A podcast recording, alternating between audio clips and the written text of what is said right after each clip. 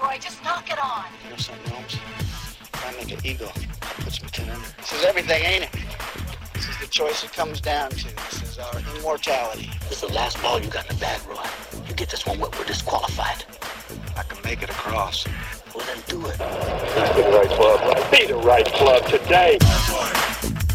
College football is the big news to kick things off. The ACC revised their schedule. In their official statement, they said it was to preserve the integrity of the championship game. Was that Stop. the reason? Stop. Or was it to essentially penalize Florida State for not playing Clemson a few weeks ago? As Greeny reported on air, by the way. I think you were the first to break that Let news. me tell you, I don't know how that's a penalty. I, I don't think FSU would want to play Clemson, so I, I'm not so sure the rearrangement of the schedule is is something to penalize FSU at all. Mark.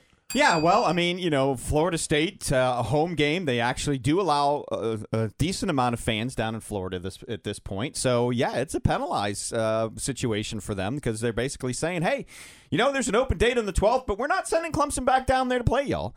Um, you know, because the ACC said the game needed to go. Clemson's doctor said yes. Florida State's doctor said no. And then, funny thing happened the next week. Florida State's game got canceled because they had a COVID issue. So hmm. here's the other thing that I think is hilarious in this whole situation.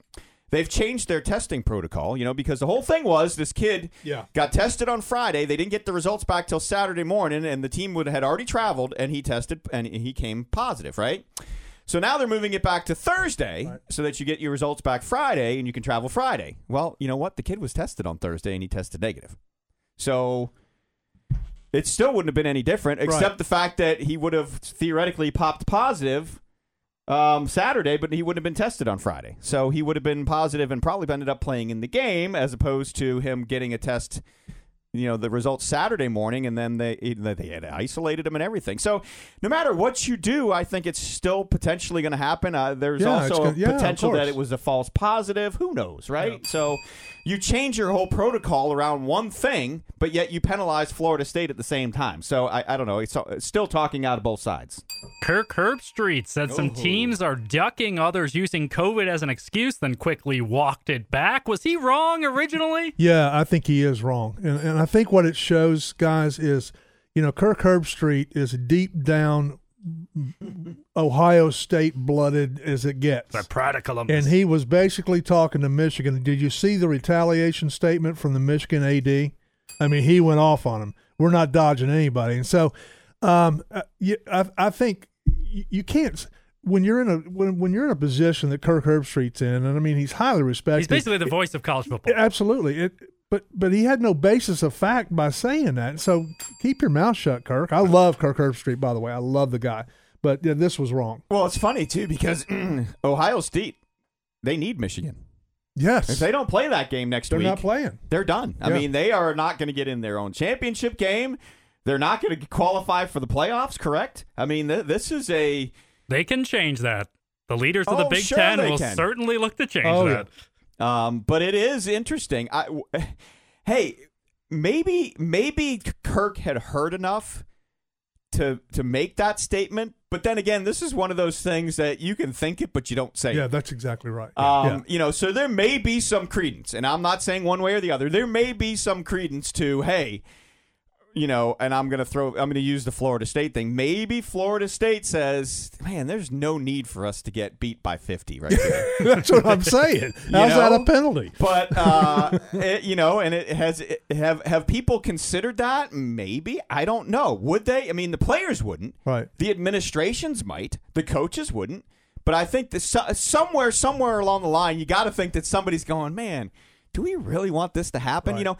And the funny thing is, you got a team like Charlotte, who They haven't played at all. But who wouldn't care? I mean, if they had Yeah. 22 guys, they'd go play, and they've wanted to play, Yeah. and they just haven't been able to. So I don't know. It's it's it's odd to me that if you have a big time program and you're struggling to have enough guys to play, that maybe that just ah we'll just let it go by the wayside. And I, and so maybe there was some credence to what he said, but you don't say it on air. Yeah. It's also worth noting both of Herbstreit's son play, sons play for yes, Clemson. preferred walk on status.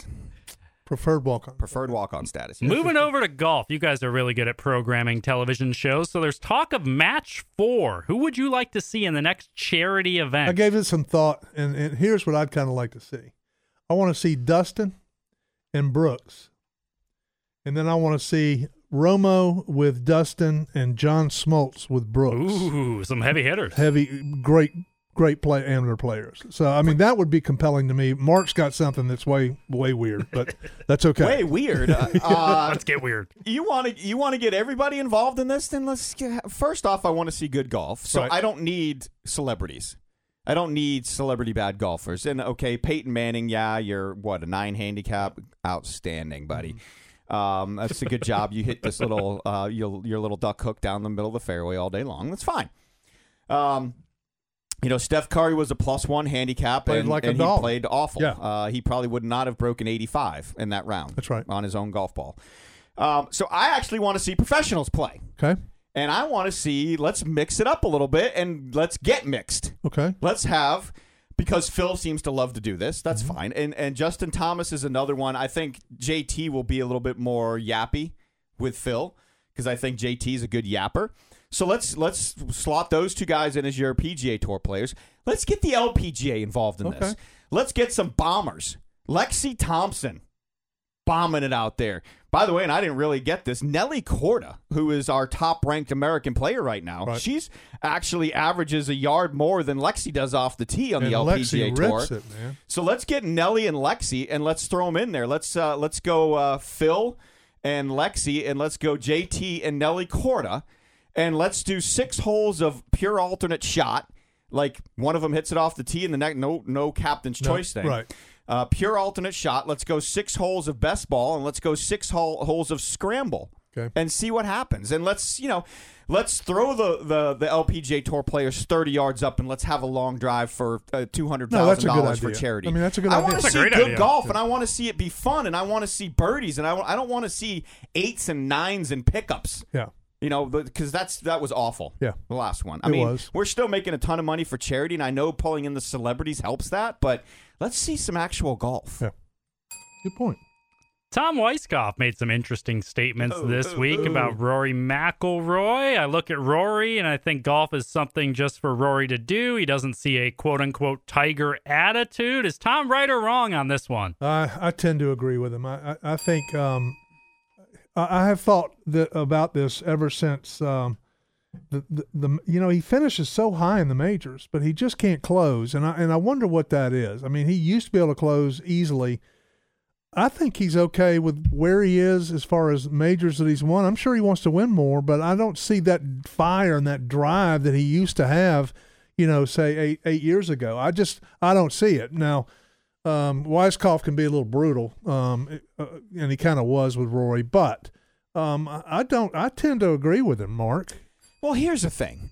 You know, you look at Tiger, and it was win, win, win at all costs. Do everything I need to do to win. Right? Nobody else has that, n- nor have they had that. Jack Nicklaus was the only other one, really. The only person that I think is even encroaching on that right now, and it pains me to say it, is the brand. Yeah. He is doing everything possible to make himself into the guy, and all he cares about is tweaking this, tweaking that. And, you know, I pick on him for it sometimes because some of the things he does are a little eccentric. I think if he just kind of does, you know, the Instagrams and all this stuff, if he just did it by himself and showed up and and just kept his mouth shut, kind of like what Tiger tried to tell him, just do it in your own world and don't worry about anybody else, then I think it would be a lot better. I think he is the only one right now that is doing it at all costs. And I think that's maybe where Weiskopf was going with it. Mm-hmm. I don't think, you know, Brooks and Majors certainly has that. Right. And he's the, maybe the only other one that has it. But he doesn't care about the other tournaments, and he said it before. Yeah. So when it comes to majors, it's Brooks and the brand right now. Mm-hmm. And I don't know if Rory, I don't know if DJ, Bubba Watson certainly didn't have it. None of these other guys, you know, have had that will to do anything it takes to win since Tiger. Mm-hmm. Yeah. And I think that's the drawback. And I think that's what, again, Weiskopf was on the right track. It's just you don't say it that way. So again, now we have two questions where you can think it, but you don't say it. Right. And by the way, Tom Weiskopf won how many majors? Uno. Yeah. Uh, zip it. Yeah. NBC is going back to the caddy master for another on course reporter in John Wood. Is this the right move? Uh, I don't think we need another caddy uh, out there doing, but but I think maybe uh, this could be the underlying reason. I maybe Bones is going to go back and caddy for somebody on tour, and they got John Wood to fill his place. I, I, I would think that might be the case um, more so than just having two caddies reporting on the golf course. I don't know. That's a tough call because Bones is obviously working a lot less, Yeah. and probably making just as much money. Oh, sure. um, and can fill in every once in a while for somebody who needs something. And and you know, Bones was Bones was decent to start. He's made himself into a very, very good on course reporter. You know, Fox proved that you just can't pull players That's and right. people in that are knowledgeable and make it work. So John Wood has done one event, and I don't really remember him. So that's a bad sign right there.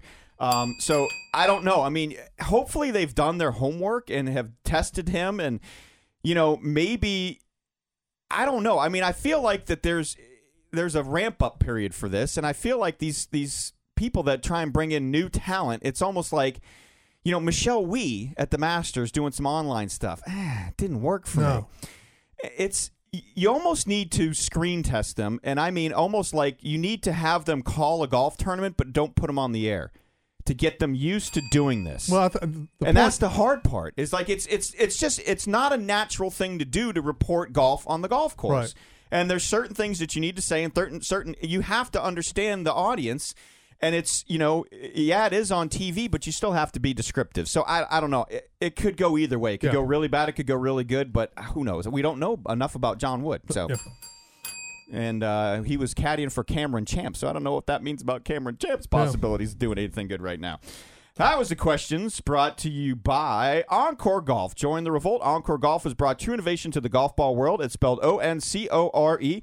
Go to OnCoreGolf.com, order the Avant Elixir or the new Vero X1. OnCore, the official ball of the Golf Shop radio show. And We're giving away OnCore Elixir golf balls on Twitter at the Golf Shop Show on Twitter. Reply to the tweet pinned to our profile with your favorite golf moment of 2020. We're going to read some of them on air today. Winners announced next week.